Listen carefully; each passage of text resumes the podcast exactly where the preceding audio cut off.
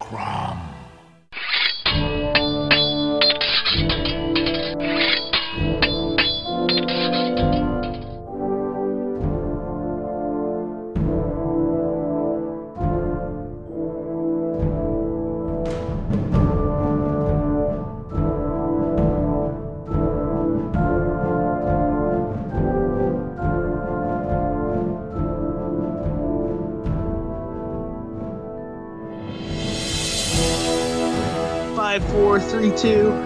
Welcome back, everybody, to another episode of the Cromcast. I'm Luke, I'm Jonathan. And I'm Joshua. and you are joining us for season 18, episode 10, again and again that we're doing. Mhm. The story we're talking about today, tonight, the morning hours, whenever it happens to be that you're listening, is Iron Shadows in the Moon. Uh, right? That's one of the names. What's Mhm. the other name for the story? Shadows in the Moonlight. Shadows in the Moonlight. That My- sounds a little bit more like a soft rock, slow, slow dancing kind of song. One More of romantic. Bewitch You in the Moonlight. So that's what we're talking about this episode. I made the remark about again and again because uh, this is going to become a notorious story for us guys, It is. right? this is uh, a story that we uh, did an episode on 10 years ago, and then we recorded an episode that nobody's going to hear except for the elder, the elder Cthulhuid races that apparently wiped it from the computer because here just a few weeks ago we did this recording and uh, Audacity says, no, no, no, no, young fools, Yeah. it is not there. Files missing. I don't I don't know where it went. Uh, like Luke said, it's it's gone into the uh, the wide carnivorous ether of Yeah. uh, of the the MacBook that I have. So uh, I'm so sorry we're doing it again. We're Yeah. gonna try to recreate some magic. I actually think from a little bit of our uh, our texting in the past few days that we have some some cool additional content that we're going to be talking about here that's maybe going to flavor things up even better than that previous recording. We'll see. We'll try to recreate what we did before because I do think that we had some really strong talking points. I at least have a handful of the the main things that I think that I'll probably try to bring up to kind of retread that water. Uh, I'm sure you guys have probably probably thought about it similarly, but you know, this is going to be a cool story because we will have talked about it across the three of us three times in total. Uh, have there been any other stories that we've talked about three times? Uh, yeah, we've done the Phoenix on the Sword three times. And that that was because of the road of revisions, right? That's so we correct, yeah. were we talked about comparing Kull and Conan by this Axe I rule. So and maybe did we have Karen Joan Kohoutek on that episode? Yeah, we did. She wrote that killer Okay. killer essay that uh, sort of inspired the whole season. and that was a partial epi- so- episode, but this is definitely uh, going to be one of our most talked about Conan stories at this point, at least across the three of us. So we're going to become well well thought out with our our statements and our kind of arguments here. Hopefully, I hope so. hopefully. Fingers crossed. Uh, yeah. Anyway, uh, all right. empty, We'll move, thoughts. move, moving right along. Uh, do we want to talk about what we're drinking? What do you I- have there, John? yeah. What you got? Uh, as usual, Wild Turkey 101. Nice. What about Josh? I'm enjoying the last uh, few scant bottles of a homebrew. The last homebrew batch that I did. Um, these bottles are a couple of years old, actually, um, and I was a little worried about opening them because I think these caps that I have are only really good for about a year or so. Um, Yep. But they they've hung on, man. They they they're hanging tight. Um, I opened this this bottle. Uh, it had a, a nice foamy head. This is a uh, what is called a Brickwarmer red, and it's a it's a it's a stout red, and it's got a, a good bit of hoppiness uh, forward, and then some uh, malty goodness on the back end. And one of the things about this recipe that I messed up when I did it initially is that you're supposed to add um, some orange zest into the boil with about five minutes left, and I totally forgot to do that. This is the the first and to date only batch of beer that I brewed after Penny was born, and so I was doing dad stuff, like she was napping, and I was brewing beer, and I completely botched that uh, that orange peel thing. Added it to the primary fermentation instead, and let it sort of steep in there for a few days, and it's good. It's a it's a. I thought I had messed it up, but it's good. You you can kind of get that orange zesty flavor. Cool. Yeah, man. It's it's it's solid. Uh, it's a recipe and a kit from Northern Brewer. I mean, it's it's really hard to mess their recipes up.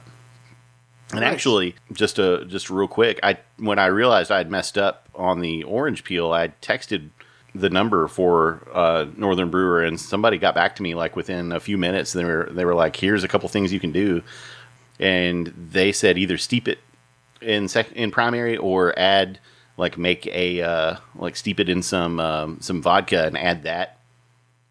Oh, okay. So kind of ex- gotcha. Make like a little tea or uh, Yeah, like a concoction or decoction. Yeah, yeah. cool. Um, and so I just went with I, I didn't have any vodka on hand, so I just went with the the adding it to the primary, and uh, so just a little little uh, note in support of Northern Brewer. Like I think brewing is one of those hobbies that seems intense and seems kind of uh, um, intimidating to get into, but uh, from what I've found, other homebrewers are like itching to teach people how to brew, like, and they're not condescending. They they want you to like try stuff and get it right, and Yeah. um, feel free to experiment. So uh, get get yourself some Northern Brewer. That's all. Cool. That's, that sounded like a one thing, but it's really not. I'm just uh, I, I forgot I had these beers, so I threw them in the fridge last night, and uh, I'm just excited to have them. No, How man. how about you, that Luke? Sounds tasty. Uh, I have. I don't want this to sound too bougie. Actually, it's not too bougie. Actually, uh, one part of it's bougie. I have a can of uh, San Pellegrino Aranciata, kind of those those fancy like slender Look at you. uh, orange sodas because we had a six pack or two that I'd picked up for Liz at Kroger over the last week or so because they were, you know, a little bit cheaper than normal because they're stupid expensive normally. Uh, but that plus ice plus very old Barton makes a really nice orange, refreshing summer beverage. So I'm basically just drinking a uh, a mixed drink with uh, with that with some really bitter orange soda and some and some whiskey. So I got that, and then I also have my thermos from this morning of uh, uh, Cafe Du Monde French uh, chicory coffee. Do you guys like chicory coffee? Have you guys ever had that much? I don't think I've had it. Negatory. It's good. It's a it's a it's a funky kind of thing. It's a an old school kind of style of coffee. You can find it uh, in lots of different grocery stores, and there's a lot of different brands. But uh, Cafe Du Monde's the main the main one. Anyway, so uh, drinking some some stout coffee and some some really tart orange soda and whiskey. So I'm kind of burning my taste buds out. So that is what we're drinking. Let's go ahead and uh, moving on over to one thing.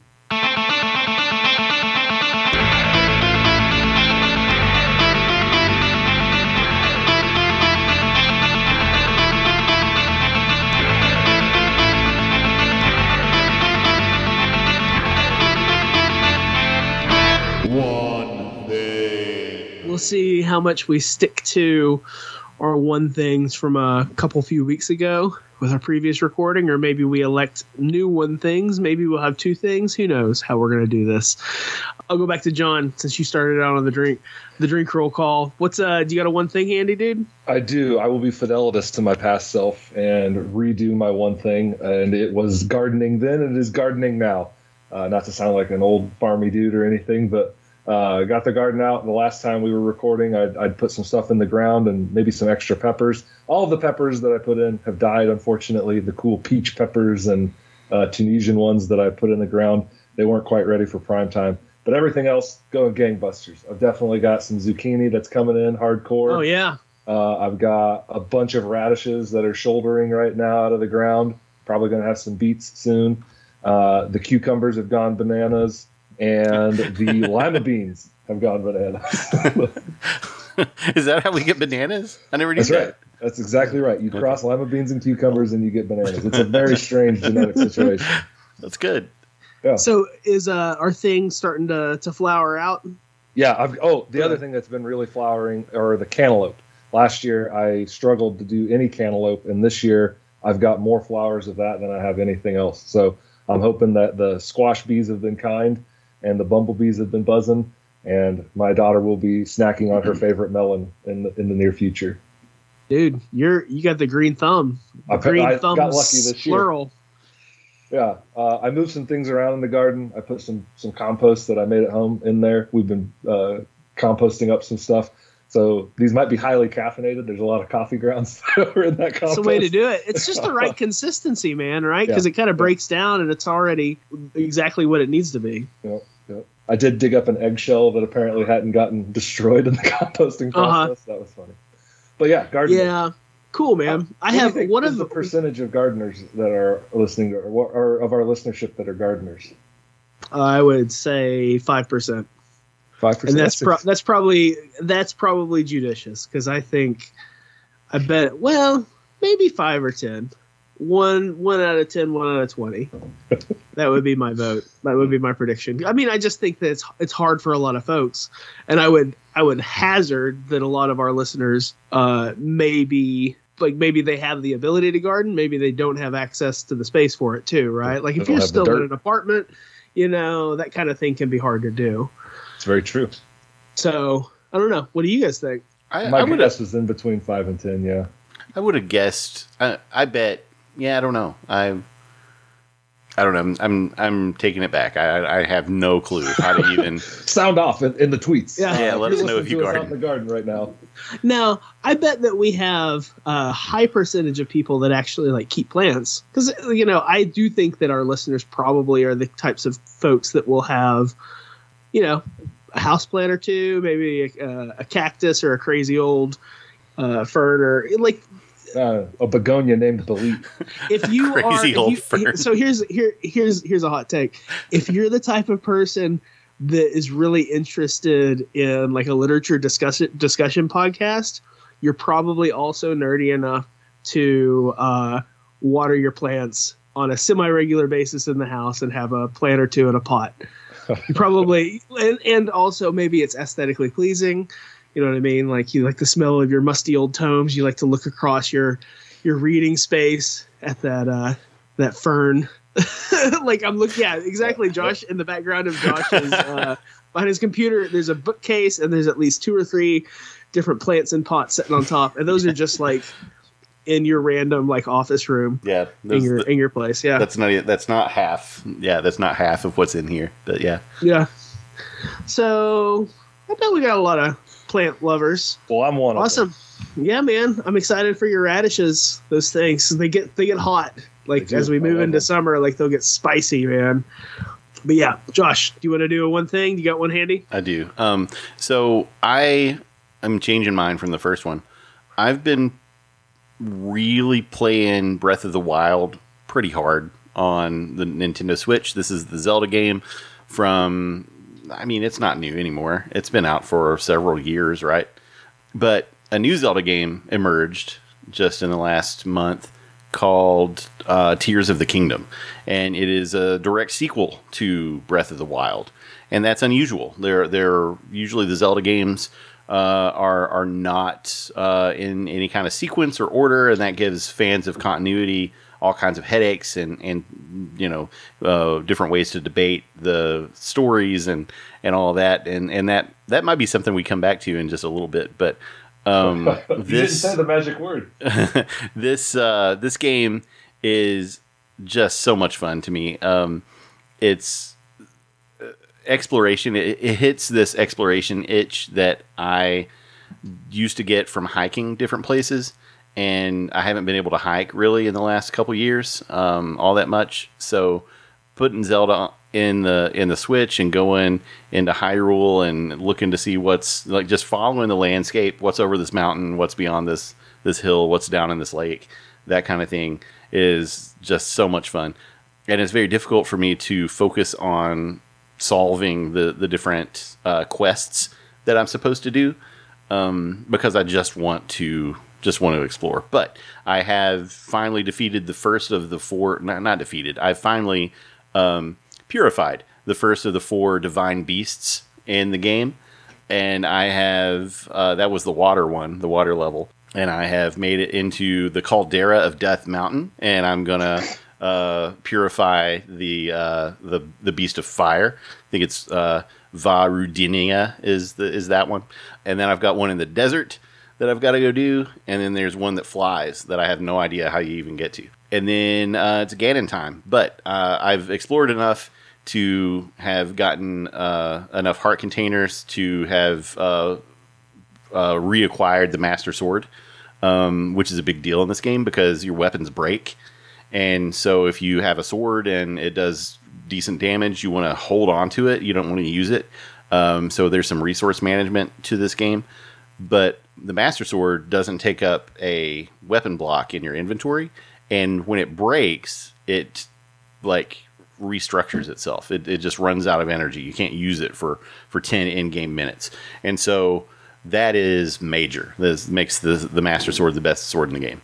Um, so I've got that going for me.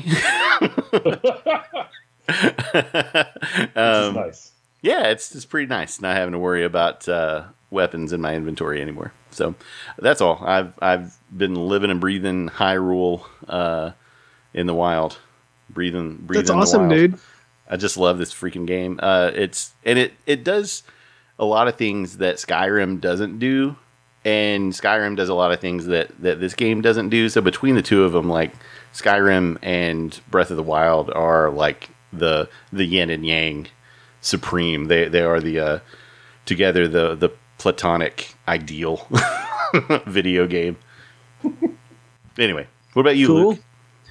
So I'm gonna I'm gonna change things from the last the last time we we tried this. So my one thing this time around, uh, it's going to be a podcast nested within a podcast because I can't talk about the one that I've been mainlining without acknowledging where I where I got the information about said podcast. So uh, the podcast that I've been listening to pretty heavily uh, is called Tale of the Manticore, and Tale is T A L E, and then Manticore just as it's spelled in your your Dungeons and Dragons and your mythology.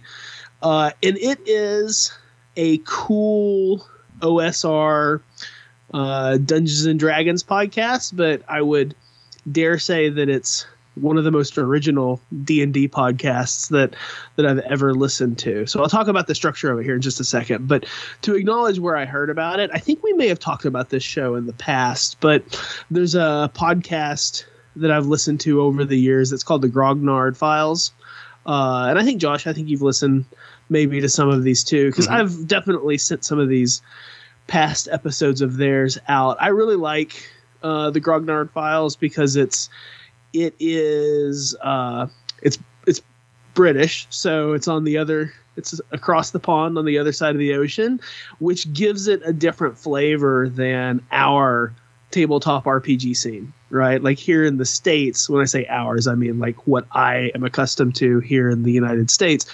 We are very D and D centric, and we're very much couched in TSR and Dungeons and Dragons. But you know, if you're in the British Isles and just maybe even European European more generally, you're into gaming culture. Like Games Workshop had a huge formative impact on you, and there's a lot of different types of British games that just never were as big here. And so they talk about RPGs just kind of like across the board, and they put out episodes. Uh, I would say periodically. They're not one of those regular weekly shows, but they do really great shows where it's some older RPG dudes from uh, from England or at least in Great Britain, and they're they're sitting around. Some of the recordings are actually like at the pub, and they're talking about old games. They've got some really cool, deep history of games workshop type stuff. Uh, that are some cool episodes. If people want to check them out, there's some like actual play type stuff. Lots of different cool stuff. So the Grognard Files. Uh, on their most recent episode, they interviewed John Cohen, who is the host of Tale of the Manticore. And so, whenever I listened to this, I thought it was super cool because this fellow John Cohen, basically, what his show is, the way he the way he flavors and advertises it, is it's using BX Dungeons and Dragon uh, the Dungeons and Dragons mechanics, so stripped down, old school ethos and rule set. But he's basically he's the dungeon master. He's rolling dice. He has his PCs, but there's no other people on the podcast. So it's highly produced. It's kind of a melding of like uh, dice mechanics and D and D with like a fantasy novel, like kind of being constructed every episode. He doesn't know what's going to happen, and he very much sells the the point that the the dice are gonna they're gonna decide what happens. Let the chips fall where they may. If there's a TPK, if there's uh, a bad roll, if somebody loses an eye, these are the things that are going to happen within the within the scope of the game. So it's really cool, uh, and I cannot imagine like the level of work that this guy must put into his show because it has great music. It's very tight. Each episode is on the order of like 20 to 40 minutes. I think 20 to 30 minutes in length. You know, it wouldn't surprise me uh, if I was to look at all the run times and to see that they were like 22 minutes each, just like an old 30 minute television show with the with the addition of like uh, commercial space in there because he does he intersperses uh, some ads for other RPG podcasts and whatnot. But he does a really good job of using music and just the tone of his voice to transition between like the situations where he's rolling for combat and he's doing the the random mechanics they're going to dictate how the game plays out and then he sort of can segue into the the main storytelling portion and then he might have these little interludes where it's a bit more of a novel where he's like he call you know he refers to the dramatis personae so he'll bring up one of the main characters in the in the story and gives a little bit of like what you would have on a as a paragraph or two for backstory for a character that maybe you scribbled down for your own uh, so give it a check uh, check out. Uh, it's called Tale of the Manticore, a dark fantasy Dungeons and Dra- Dragons audio drama. Uh, it is not funny, funny, haha. It is. It takes itself very seriously. I don't want to say it's like the. If you listen to the guy's intro, it is a bit heavy with the the flavor of like this is going to be grim dark and stuff's going to happen and it's not recommended for you know this is recommended for mature audiences but in all honesty it's a PG-13 or a hard PG OSR actual play podcast, but without the the BS of people uh, getting sidetracked around the table, as we all as we all do. So it's it's a really cool uh, structure. I've never heard anything quite like it. And I don't know. I've listened to it the past couple weeks when I've been out doing field work for about four or five hours, and I've devoured probably, I think, the first 18 episodes of the first season.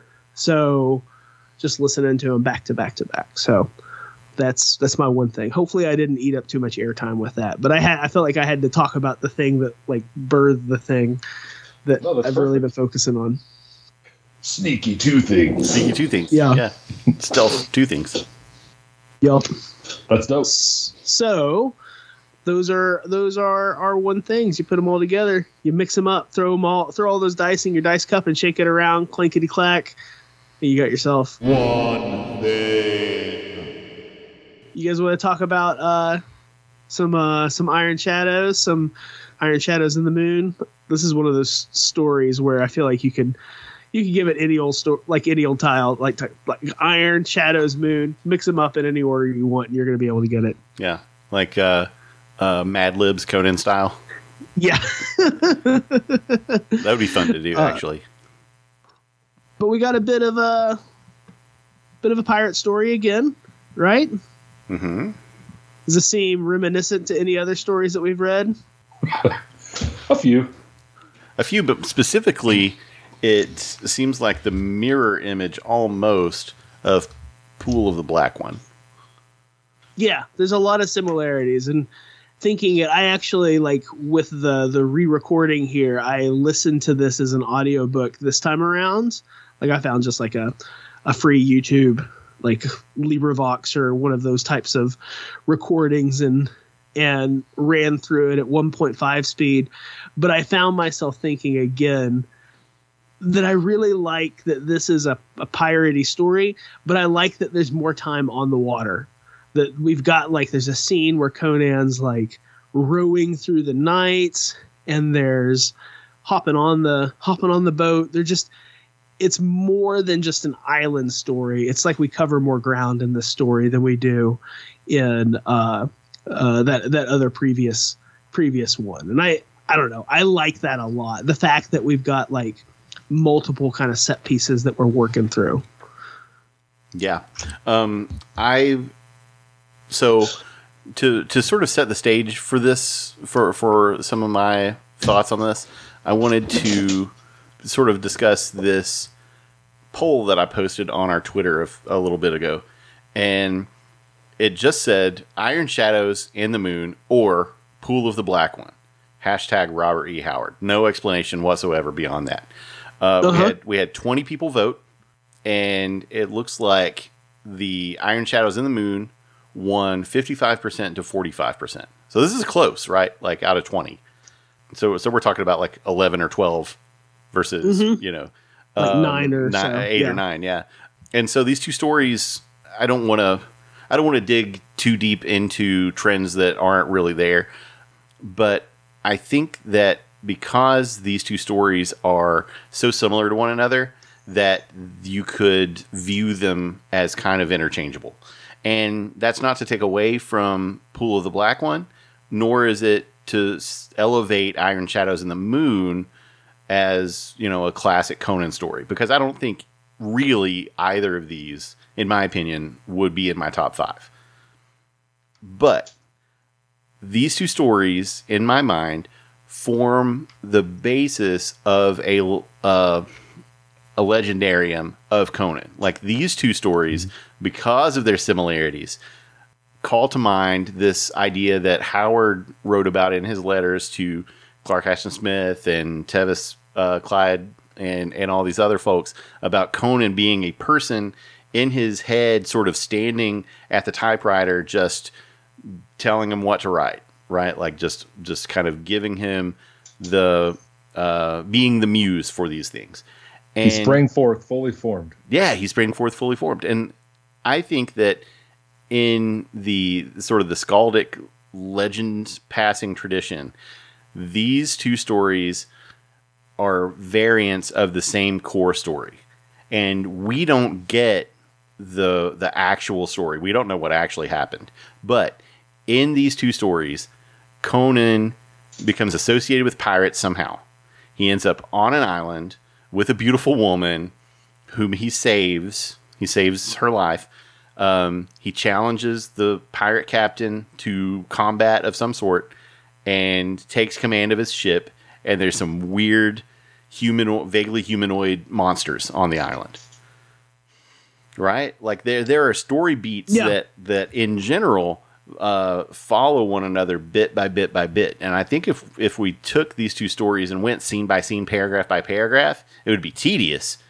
Don't get me wrong, it would be tedious. But if we went beat by beat, I think we would see that skeleton probably with some good meat on the bones. So what do you yeah, what do you I guys think, think? you very much could do that with like a whole stack of index cards, two different colors, like sort of just go like page by page and paragraph by paragraph and line out the actions or the the places because things are slightly different with the the length and the the breadth of the narrative like to and to me I, this story i like more than the pool of the black one and i know we're gonna ultimately kind of unpack this. Uh this story has just a little bit more information. There's still like questions about what's going on on this weird ass island and why there's these iron devils that are that what's going on here. And that's different than the beings that are you know in the the pool of the black one that but that's just a, such a bonkers like big old question mark i feel like this is a slightly better explained story and there's just a little bit more world building here but that in combination with a little bit more change up of uh, the scenes and the the trade dress of the whole story. Those are the things that really that I like more. But I still like Xuthal of the Dusk a whole lot more than these two stories than those two stories. That's my that's my stance. So What about you, John? Like, are we are we burying the lead a little bit too much here? Should should we go a little bit more gradual? Like how how should we how should we approach? Do you want to do you want to drop some knowledge? I don't know that I have any knowledge to drop per se, but no, we're not very in the lead. Uh, I was just trying to remember all the things that we had said the last time, although I guess it doesn't really matter at this point. It does not. Uh, yeah, there's definitely some shared beats. Uh, I really liked. I I wondered if this uh, idea of these stories being connected and being maybe a, the same yarn told by different folks and uh, your myth versus everything else kind of analysis. That if it started the night that we did this recording because you kind of started preaching this then about maybe these are this is just one boat and this is another boat and Right. The, I, so this is something that occurred to me while we were talking about the story last time, and and it uh, you if you were if you're listening now, if you had been listening to that iteration of the recording, you would have heard us kind of uh, stumble onto this and and talk about it, and it would have been a, a little clumsy, but it you would have heard the enthusiasm, right? Um, and I've having more time to think about it has not diminished my excitement for it. Like, there's something about Conan and his stories, as written by Howard, as published in Weird Tales, that is an elemental kind of, you know, sitting around a campfire, telling a story, listening to somebody like recount um, portions of their lives. Like, these are the adventures that I went on. Right? Like uh, a very a thousand one nights. Uh, Yeah. Like this is Scheherazade sharing the tale of Ali Baba or or whatever one No, one night and not finishing it, and it's not in order, and it doesn't have to have any continuity. it's the opener to the Dark Horse stuff, right? No, O Prince, that in the time between the rise of the Sons of Aryas, like it's it's a it's a chronicle. Mm-hmm. Yeah, and this like th- well, this story came out in uh, April 34, and I've got my previous page bookmarked for Pool of the Black One. That came out in October 33. So October to November, November to December, to January, February, March, April. Within six months, these two stories came out in the same magazine. And and constant readers, faithful readers of that magazine, the the fans of Howard of the time, like they were getting another one of these pirate stories that was very close. I don't know. It would be kind of cool to actually look at the Eyrie and to see if anybody comments after this issue. So I guess we would need to check out like issues of the Eyrie in like May, June, July of 34 to see if any letters come in addressing the this versus that. Like basically the poll that you that you posted, Josh. It would be kind of cool to see what the readers of the time thought, but people very much were comfortable buying two stories that were very similar to one another. People like Farnsworth Wright, right? Like Mhm. like he, the both of these were snatched up and put out, and they were out there in the ether for for the Weird Tales readers to to consume. Yeah, It's just it's cool to think that we have and I know I, I want to get to the other thing that you've been kind of tinkering with in your head over the past couple days, Josh. This idea of mythos and mythology. Maybe we can bring that up here, but it's cool to just think about how these stories in Howard's head are a bit ethereal, and he doesn't maybe know the exact translation. He's he's getting these things out like in they're not dreams, but Conan's fully formed, but he's kind of trying to put these stories on the page, and they're slightly different in flavor. yeah, and you know he wants to be a professional writer, and this is what's selling, right? Like he's found his market here, or found a market with, with Conan stuff anyway. Um, and so there's kind of a cynical way to look at it from that standpoint, but I think that there's something more to it. I think Howard was more than just a workaday, you know, uh, slamming the keys, selling a story, moving on. There's there's more to it than that. Um, there's an art to it.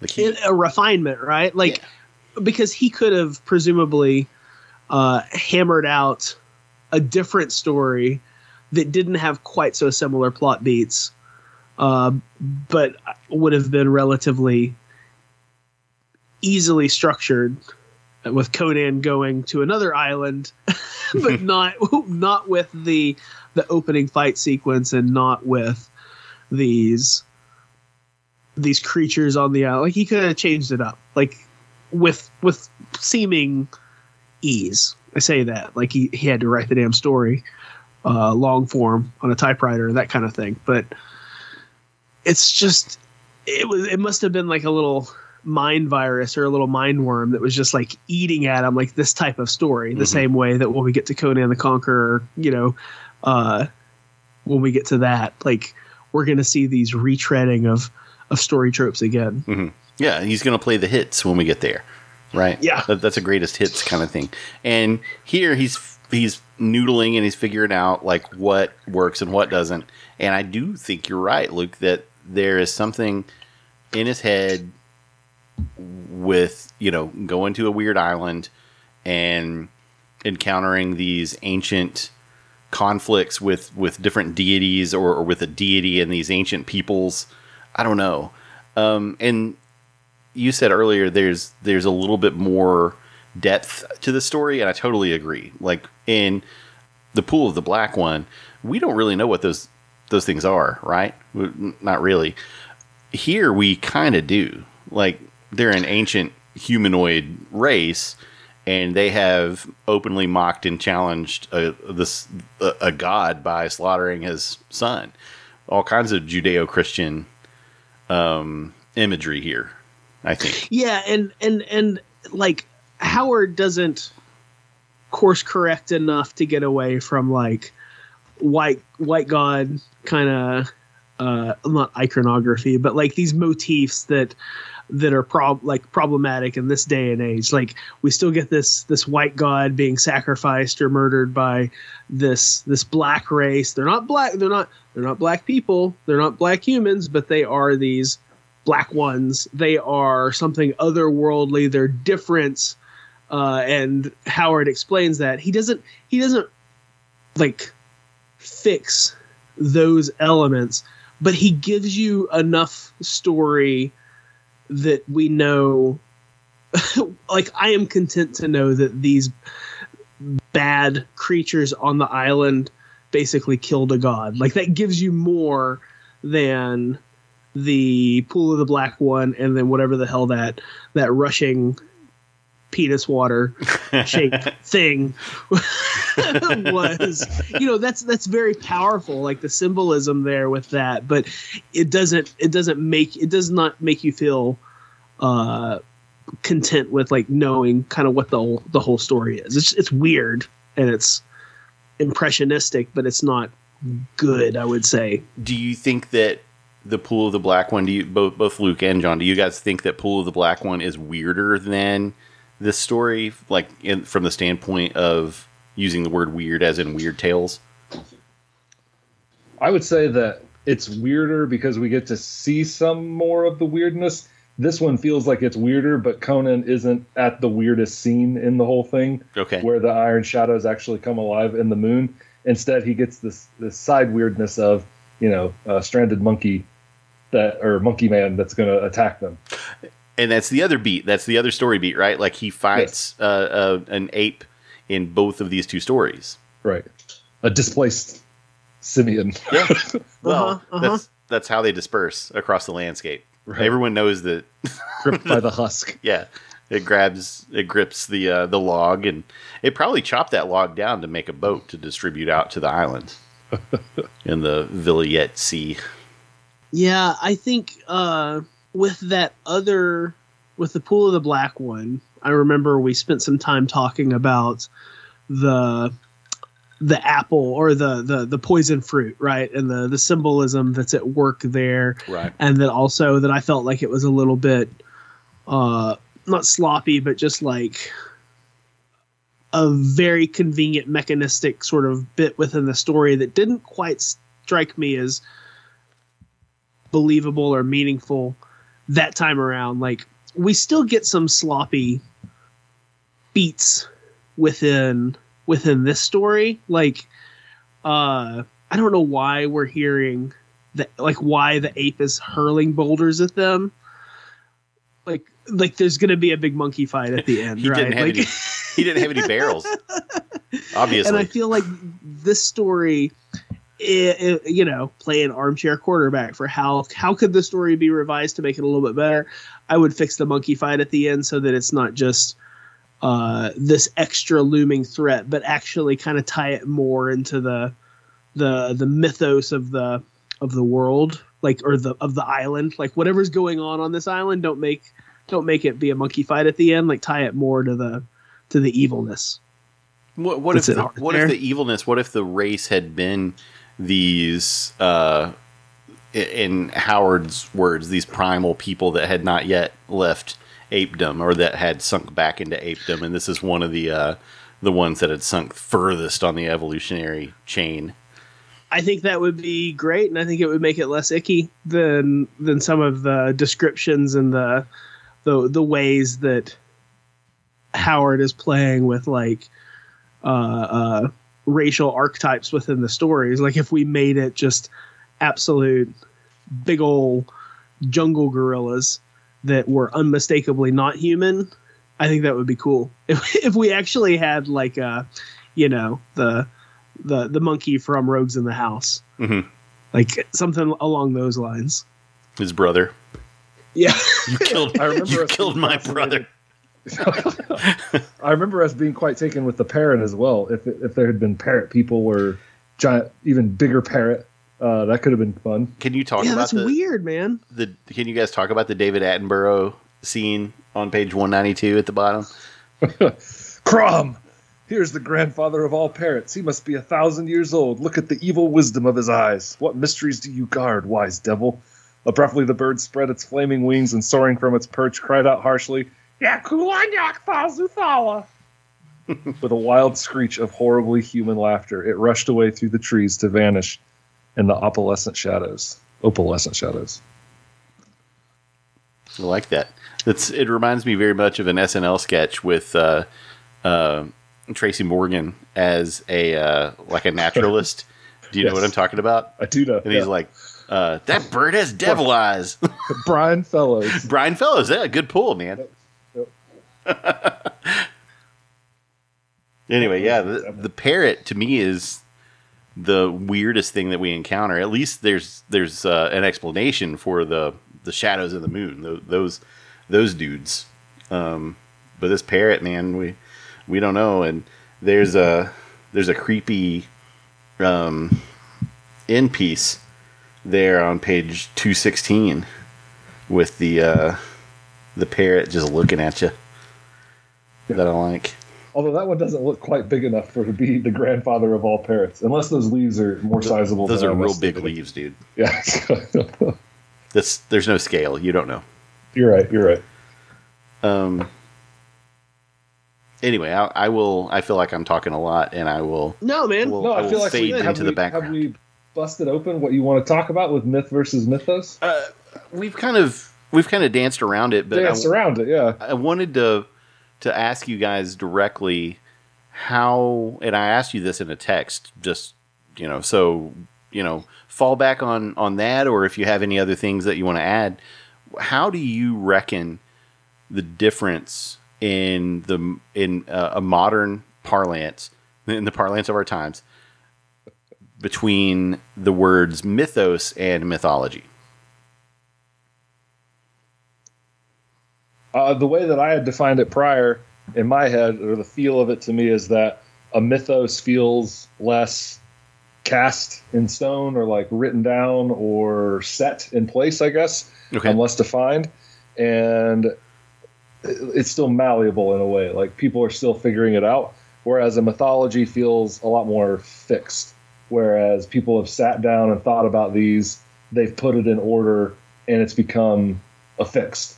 Uh, and you have like our classical world mythologies. There are tales with each of those that are that are set pieces that are mile markers in going through that mythology. Mhm. Whereas some other mythologies are still mythos. It feels like because we're figuring it out.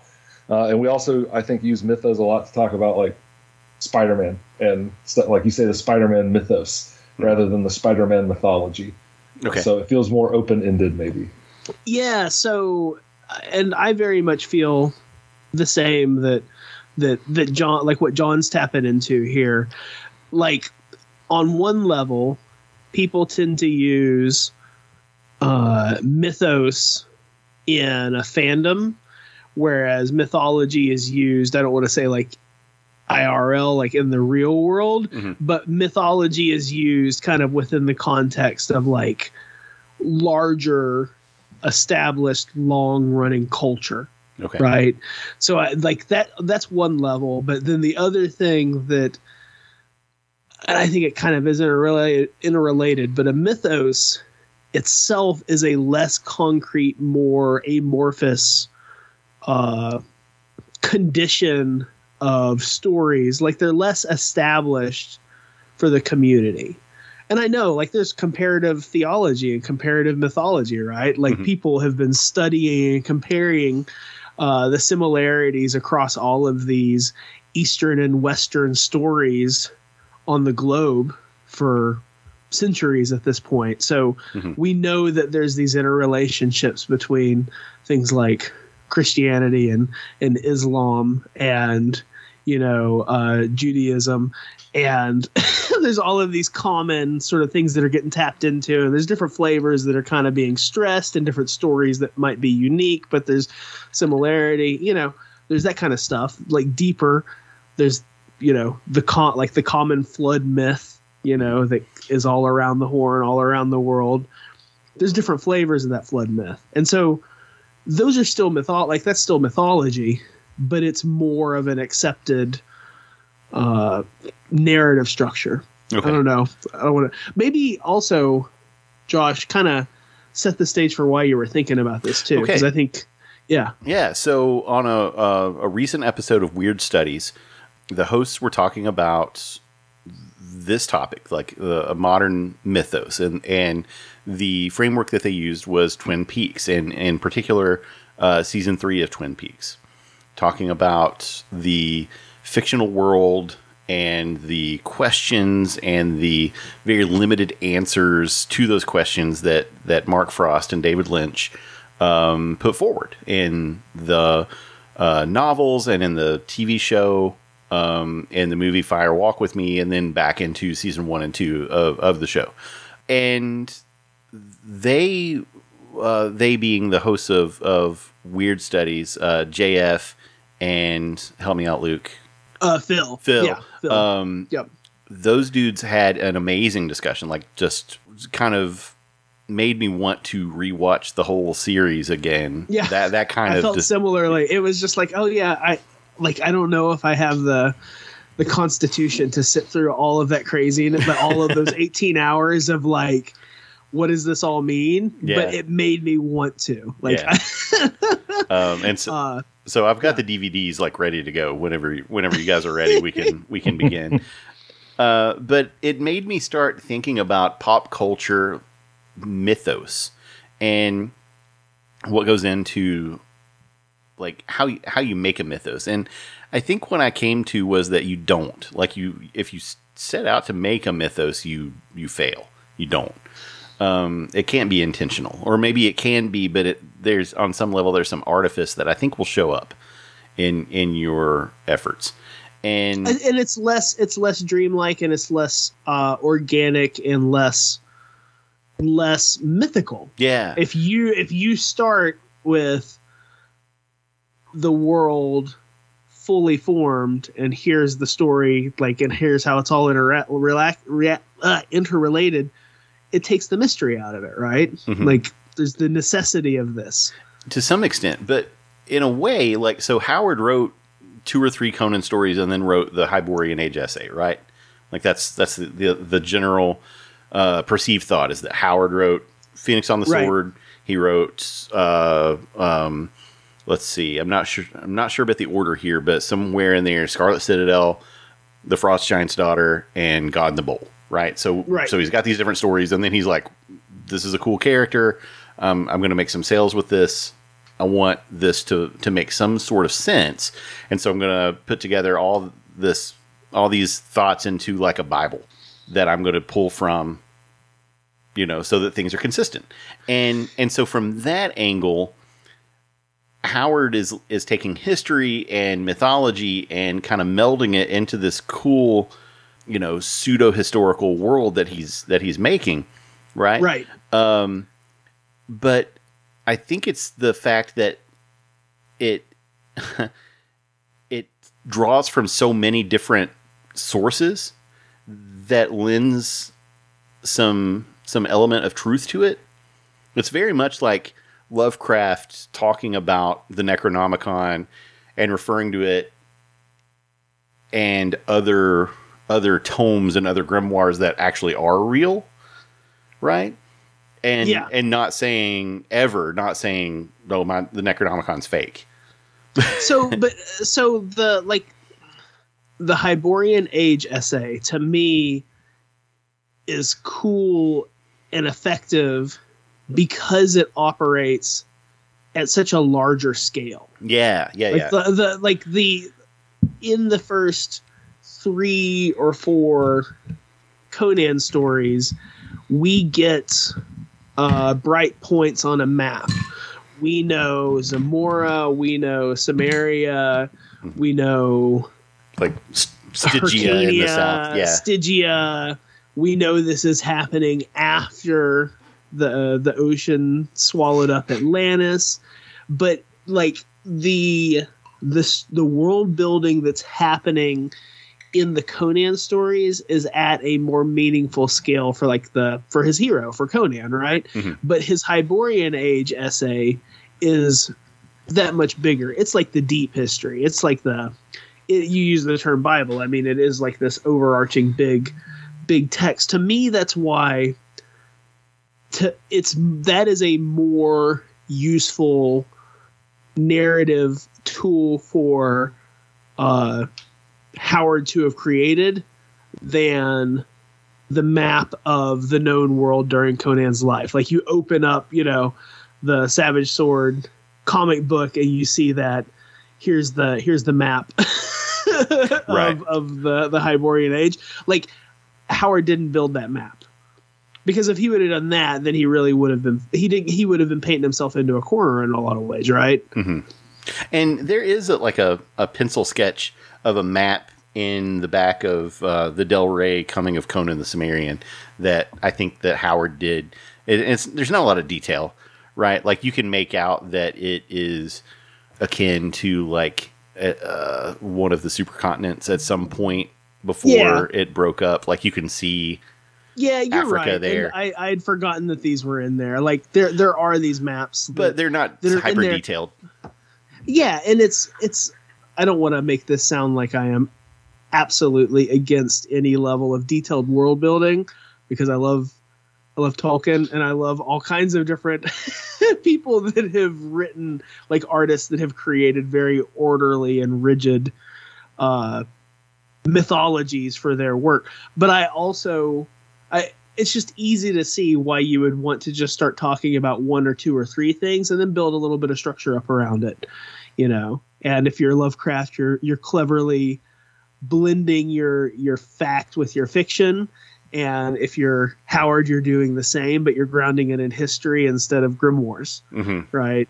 hmm Uh, well, you're yeah, you're taking a little of column A, a little of column B, a little of column C, right? Like he he works Nordic mythology, Norse mythology into it in the presence of the the Aesir and the Vanir. He's got Stygia, which is a proto Egyptian culture, right? They're not Right. Egyptians as they're depicted, but they're uh, they're certainly pre-Egyptian. Um, and I know we we talked about it with the the Frost Giant's daughter that at least my opinion is like that was that was Howard going too hard in the paint with the Norse mythology angle. Like if if he would have dialed that back, it would have been a better story in a lot of ways if it wasn't quite so uh so much using yes yeah qu- quite so tied to an established mythology. Like to me that's a crutch. The story could have been that much weirder like something we're reading here and less reading like a Bulfinch's mythology or something. Yeah, so Yeah, i don't know i've been t- i've been talking a lot here too john do you have anything to to kind of to add to this i don't want to put you on the spot but is there anything that we've kind of talked over that you want to respond back to. And, and I have Okay. one more question before we leave this. So, so Yeah, let's hear it. well, no, go. Uh, No, I, I want to hear the question. Okay, the question is, what I'm- and so I'll I'll address you first, and I'll address Luke with a similar question. So you said Spider Man and and the uh, Spider Verse can be considered a mythos. Why? I guess it feels like a mythos because it's not done, right? Okay. it's not over, and is go. I'm sorry, I don't want to. no, no, go ahead, go ahead. Is uh is, is there a Superman mythos? Yeah, I would say so. So is any comic Uh, book character associated with a mythos? I think you could strip them out to individual mythos, or you could start wrapping them together into a DC or Marvel mythos. Okay. in some ways, uh, where it's all sort of collected. I- guess that if you haven't seen Spider Verse, there's some sort of there is a bit of discussion on some of what we're talking about and digging on here I haven't, I haven't it yet. they they use the, the phrase canon event like that there's something that has to happen in every spider person's life uh, that's the same across the board basically there's a few of these things and i think that starts to strip away the mythos aspect if it has these signposts that it has to meet i'm just kind of rambling but i don't think i'm answering your That's question at all. literally all I've been doing for the past uh, 20 minutes. I I just feel like it's a mythos for a character like Spider-Man or Superman or even you know Daredevil or Cyclops or whatever. Like nothing is set in stone because there's always these retcons. There's oh, good point. uh, you know there's there's prequels and sequels and threequels. It's it's all so higgly piggly and it could change under your feet at any given moment that it can't be a mythology in that sense Okay. and I think I think that's what separates some of like people like to say Superman and Batman and Wonder Woman like they're the new mythological they're the, they're the 21st century's mythological creatures or heroes and I don't I don't fully embrace that quite yet like maybe in 100 or 200 years that'll be true but I guess I don't feel like they're solidified enough to be that quite yet Okay. neither is Conan I don't think Okay. Why? Why? So Conan is over 100 years old. Why? yeah not, I over, guess not over. Sorry. Close to 100 years old. I guess that it's some of what you were putting down in the text message thread. It it almost feels like inherently, since he's so anti-civilization, like his story can't be civilized and turned into a myth. And we're still tinkering with it, right? Like what was that book that just came out uh, by uh, S.M. Stirling? Yeah. Yeah, The blood so, of the serpent. yeah, it, I guess to me that's different than a mythology like Norse mythology. Nobody is making a new Norse myth right now, right? Oh. Like Well, Walt Simmer- Simonson. Yeah, I mean, we we play with it and we we make uh, pastiches of it, or or we play in those sandboxes. But the Norse myth is set. Like we've read the Prose Eddas and the sagas and everything. Like we have what we have, Okay. and there's a there's a canon. Like there's a set of stories that are always told with with the Norse sagas. Okay. You're pointing at me. I am pointing at you. Uh, I so I wrote down in in my notes app. I didn't write this down in my notebook, but uh, here are the words that I wrote down in association with this. You ready? yes. Uh, mythos, myth, mythology, uh, literary imperialism. What is that? I don't know yet. Um, canonize, so canon, and uh, legend. And then I wrote plot versus story today. Plot versus Okay. story. So, what is canon?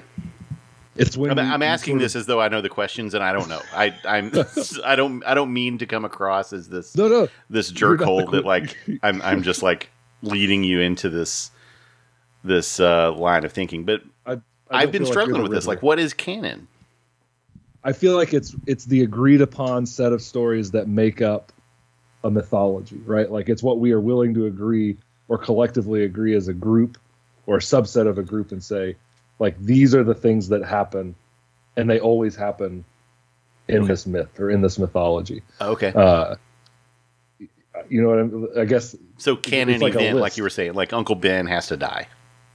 there's that but then i guess if you go bigger it's like what stories do we accept it's i mean it comes from like bible canon right what what Right, books like we're something is willing- canonized. yeah yeah what books Yeah. we're willing to say like this is the bible this Yeah. is what makes up this overall story Right, right. And so, of course, I want to ask the question, you know, like, is Robert Jordan's Conan novels, are those canon? That's a Right. good question. Yeah. Is is the Stirling Blood of the Serpent canon? I would suspect that there's huge swaths of the uh, Robert E. Howard readership that would say, not no, but hell no. Like that, Right. those are just somebody playing in the sandbox, like to use the term that you used a little bit ago, John. Like, but canon is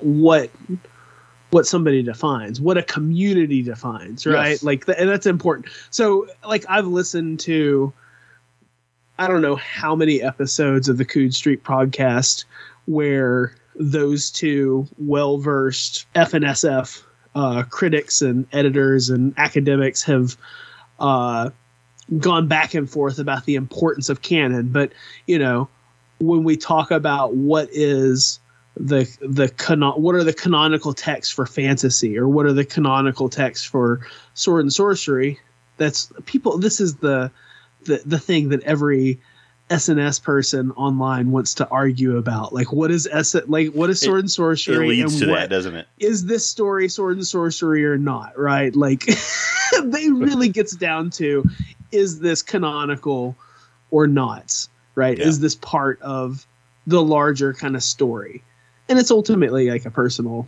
uh it, it is a community it's a community uh, i don't want to say what's the right word you've got norms and you've got uh sociological terms you've got uh anyway like uh it that's it's ultimately a community level stance like what Mhm. becomes an established uh bit of the larger story but on a personal level there's nothing that says that you can't bring in some of those lost books of the New Testament if you want to if you want to be a heathen Christian Right. you yeah. know, or if you want to dig deep in your uh, your Howard uh, text, maybe those maybe those Robert Jordan Conan books are just as just as important and useful to you as as everything else. Yeah, maybe. And so what I had, I had two two points in mind, and I don't know which to address first. So I'm gonna just kind of go with the first one that occurred to me.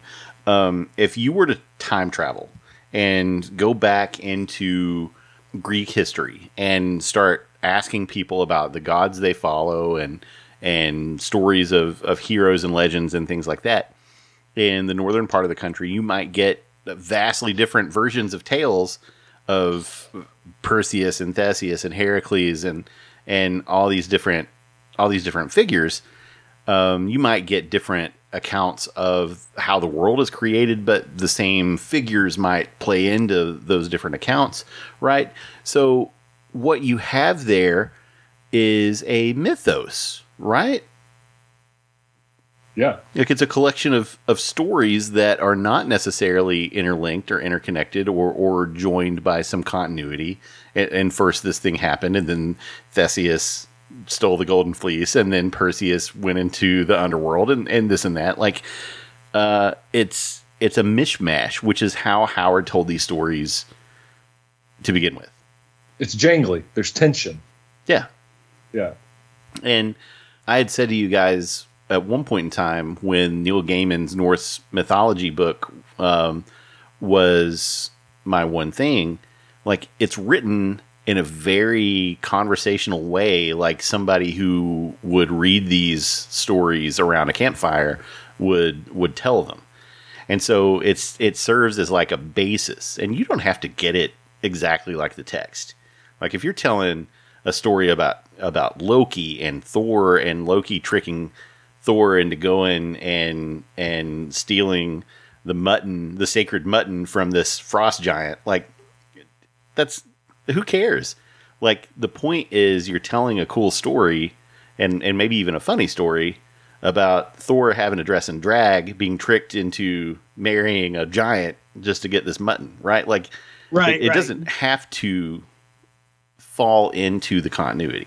And I and think it takes away from the fun, right? Like that was one of the. Uh, can I can can we bring up your your your civilization? So like one of the things that you said in the text thread you said I think there's a wilderness or a mystery to a mythos, and that applying a continuity or an explanation to it civilizes it. And of course, whenever we invoke these terms, civilization and bar barbarism, it's central to any Howard discussion. I think it's it's a very apt framework for working through what you're talking about here.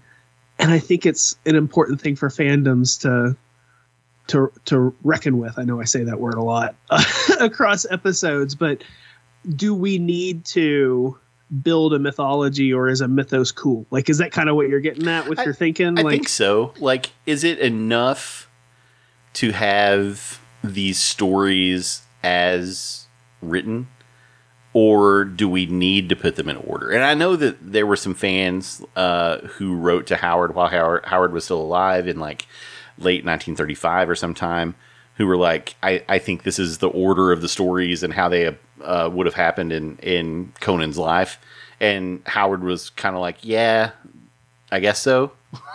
right? Like, which gets back to what you were saying earlier about like it can't all have been decided beforehand or or it's artificial like Yeah. you have to have i think that's the essential lightning to this frankenstein is it's got to get people so hooked that then they're kind of like filling in the blanks for you. And maybe you can be like oh yeah no i totally meant to do that all along. Uh, and and play it cool. But the truth is is yeah like none of it it's it's not it's not springing forth fully formed from his head. It's it's happening as he does it yeah, da- uh, you know, we, we were started talking about weird studies and Twin Peaks. Like David Lynch, I have to think he operates on a different wavelength than than much of the rest of Yeah, the he's- world. he's different, man. It's not like anything in that that narrative, that world is fully explainable, right? And Lynch, Lynch is notorious for not explaining what he what his his stuff meant. yeah. you know, he's like, "What do you think it means, man? What's your yeah. mythology?" Yeah, Yeah. What's your mythology? I love that. Like, yeah, yeah, how do you put it together? Um, and so I uh, want to ask one more thing before I stop rambling here, and we can. This is a diatribe, I think, that is n- not necessarily related to uh, Iron Shadows and the Moon, but how Iron Shadows and Pool of the Black One are linked together. Um, and this goes with Tolkien. Luke, you in- invoked uh, the professor earlier. Is that is uh, the Middle Earth saga? Is that a a mythos, or is that a mythology? I think by the time Tolkien was done with it, that was a that was a mythology. Like I, I think there is enough canonical material there that establishes such a, a clear framework. Like to me, that is indistinguishable from like uh, Norse mythology or Greek mythology or Roman mythology or Welsh mythology. There's enough that, or even more maybe. there's Yeah. there's more Tolkien canon there than a lot of other things that we accept as mythology Mhm.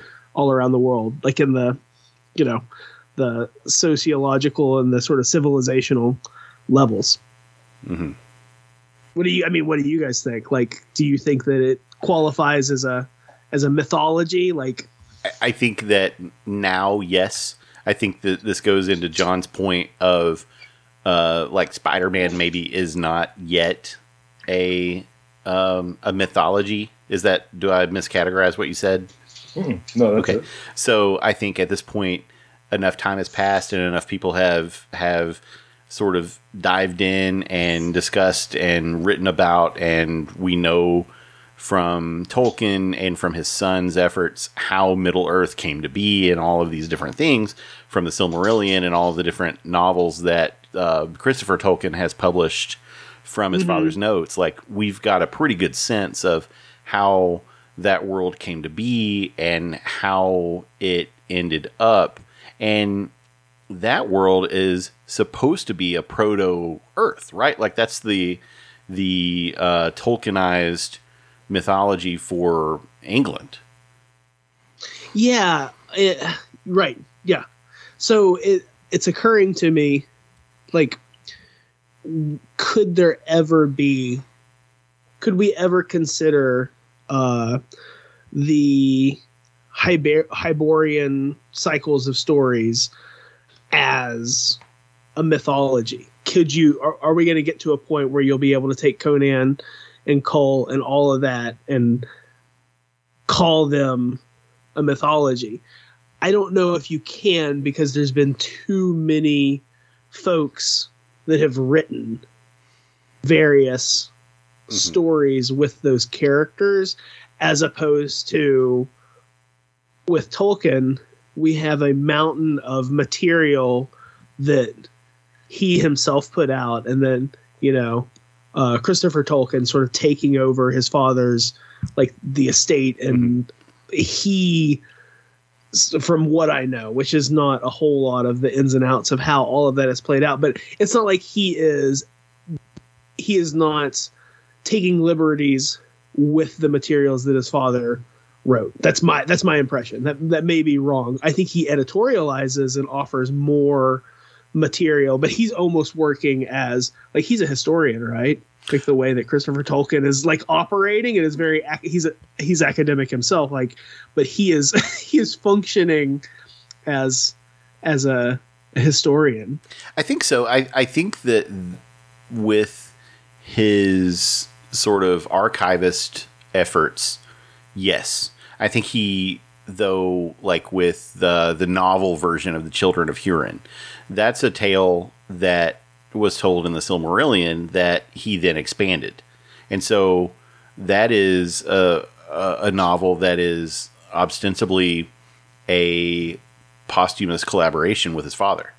Uh huh. I think okay. I, I think that I, you know I don't want to say this with hundred percent certainty, but I'm like ninety percent sure that that is um, the skeleton of a story that he then put meat on, right? Like that he then expanded.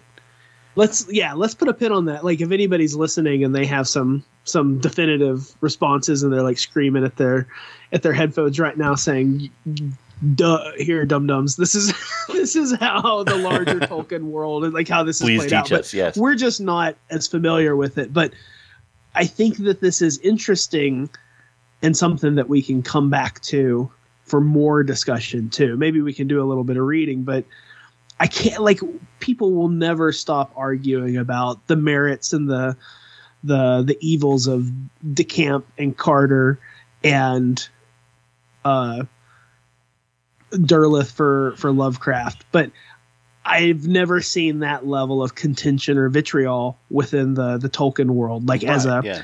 as a very peripheral sort of outsider that's only read a couple like scholarly books on Tolkien's works, that kind of thing. Mhm. You can't like uh, walk from here to around the corner with 15 sword and sorcery fans on the corner. Somebody's going to be griping about DeCamper That's or true. Carter along the way, right? um, and and I kind of wonder. So I want to I want to say this on the Wikipedia article for the Children of Hurin.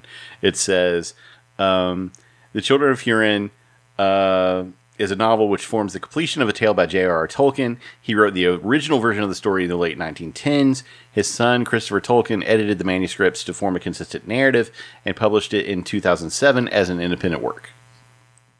okay. So, kind. I think we have the gist of of it. Yeah. If we don't have the the exact sort of, um, I think we have the spirit of it. But I, I want to say that Yeah. I think that um, the reason that DeCamp and Carter are so derided by Conan fans is it's multifaceted. But one of the big reasons is the subconscious knowledge that that these gentlemen have taken this uh, wild kind of story collective, this mythos, and they have tamed it.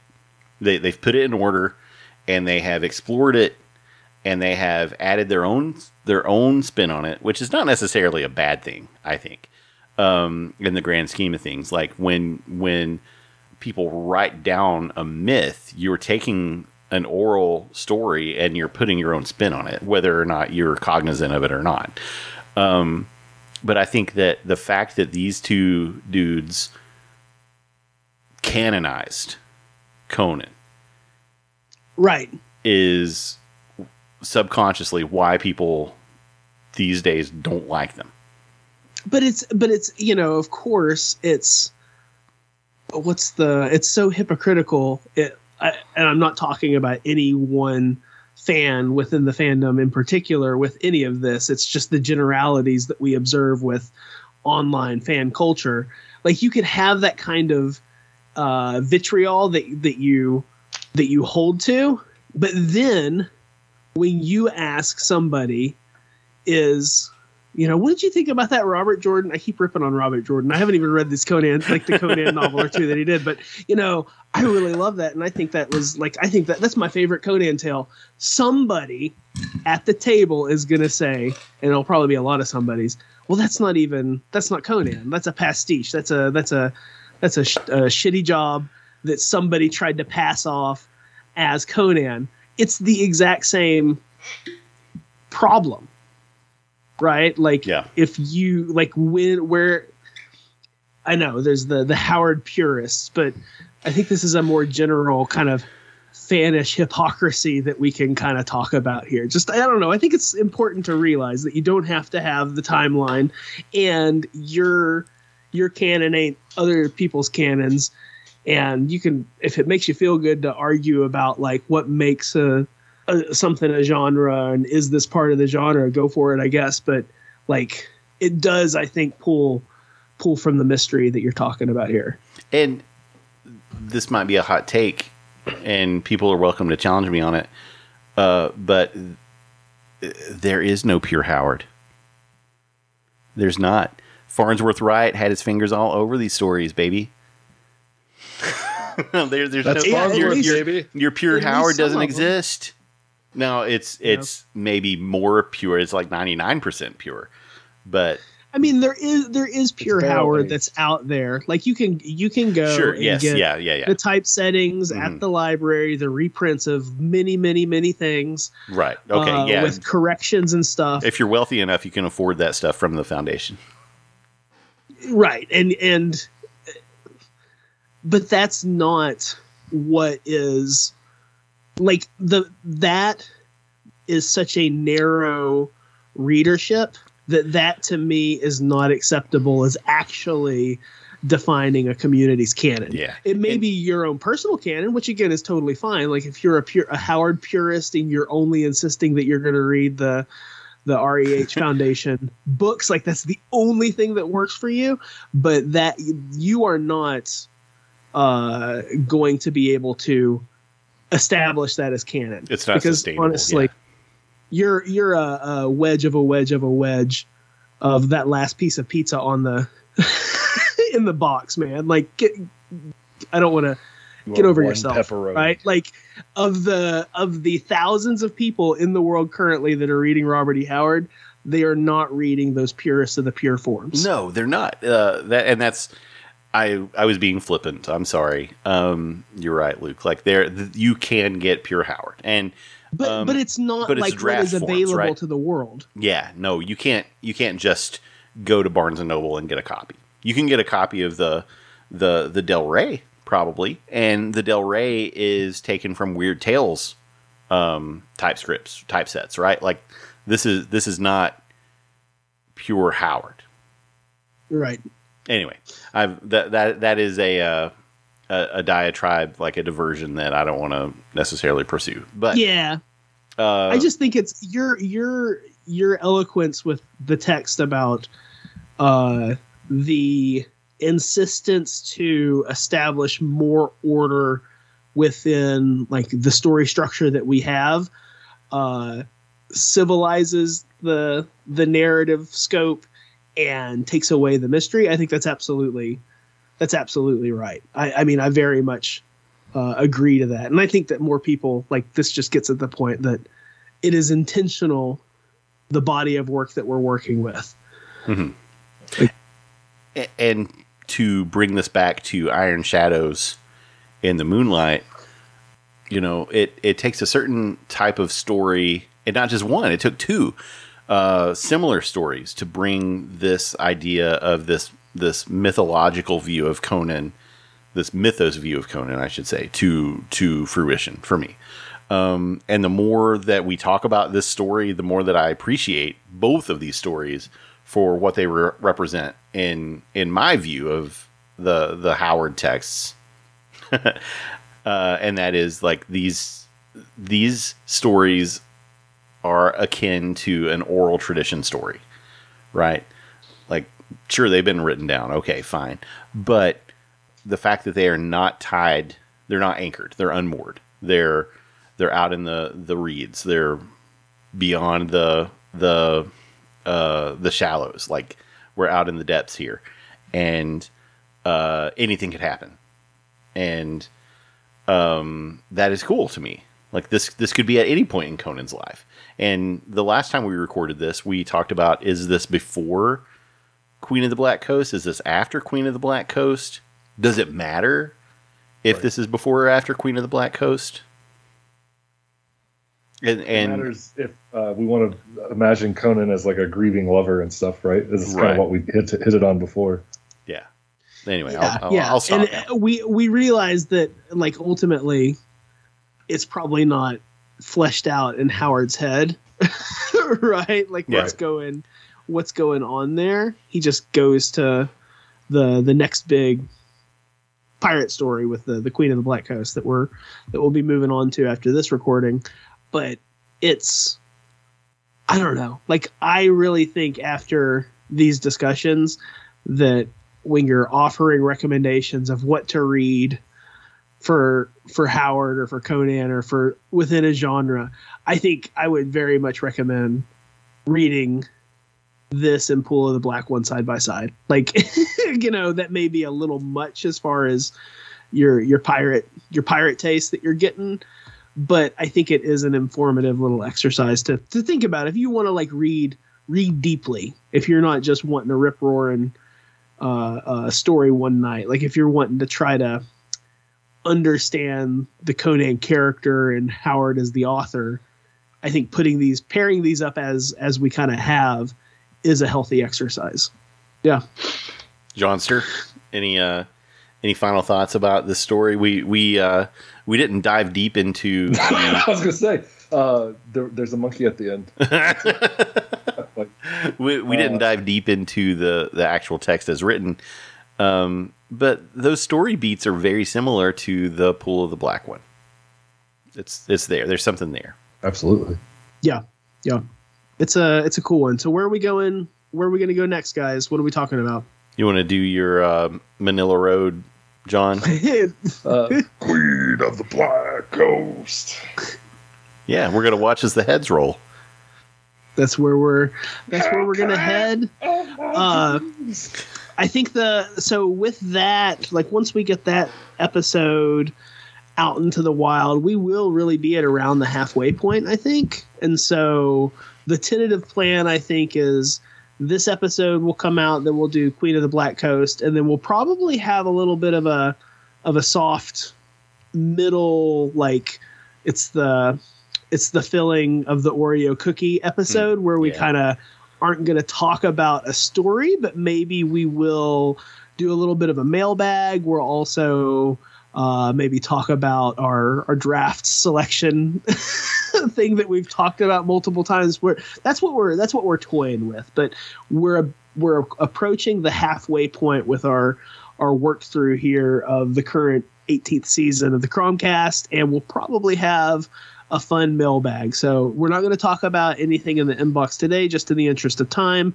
and knowing that we've recorded uh, the the Queen of the Black Coast episode coming up too. There's not much in the way of mailbag there, but if you're hearing these episodes kind of live as they come out, if you have anything that you want to uh, rip into us about or contribute to the discussion, uh, send us an email and we'll try to spend a fair amount of time unpacking some of that, kind of like we did with some of our earlier episodes this season. Because we had a couple longer mailbag sections and we're kind of working up to another one. So if uh, if people want to send us an email, how can they do that, Josh? Absolutely, man. I, I would love to hear uh, people's thoughts about uh, this this mythos versus mythology, this idea of Conan stories as a mythos, um, I, and I would posit a stronger example of what a mythos is than the uh, widely accepted uh, term Cthulhu mythos, which I think is is pretty loose. But uh, regardless, you can send us feedback. Um, we're the cromcast at gmail.com. You can call us 859 429 Crom. Uh, we're on the web, thecromcast.blogspot.com. We're on Facebook, Instagram, and Twitter, all at the Cromcast. Um, and I believe that uh, that would do it for our socials. Anything else, guys?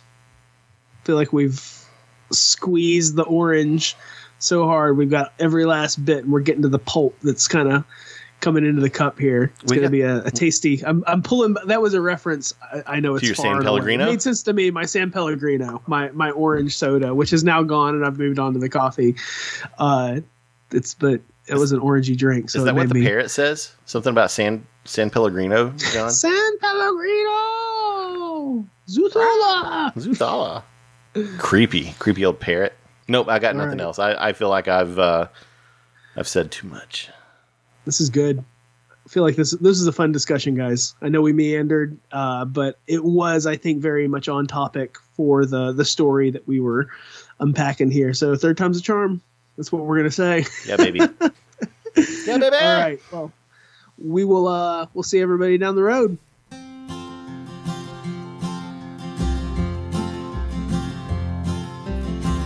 Everybody is wondering what and where they all came from.